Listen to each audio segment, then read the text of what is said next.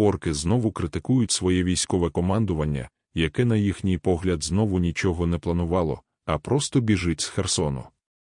Бо які ж це плани, якщо армія, тікаючи від ЗСУ, знову покидає вже на березі Дніпра всю свою техніку, танки, САУ, бронетранспортери.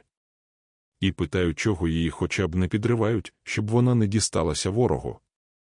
А ми посилимо їхнє питання, якщо це заплановані маневри, то чому військову техніку не підривають разом з військовими? По-перше, техніка не дістанеться ворогові. По-друге, підрив буде точним, будуть знищені нацисти. По-третє, з'явиться купа нових героїв для пропаганди і підняття військового духу.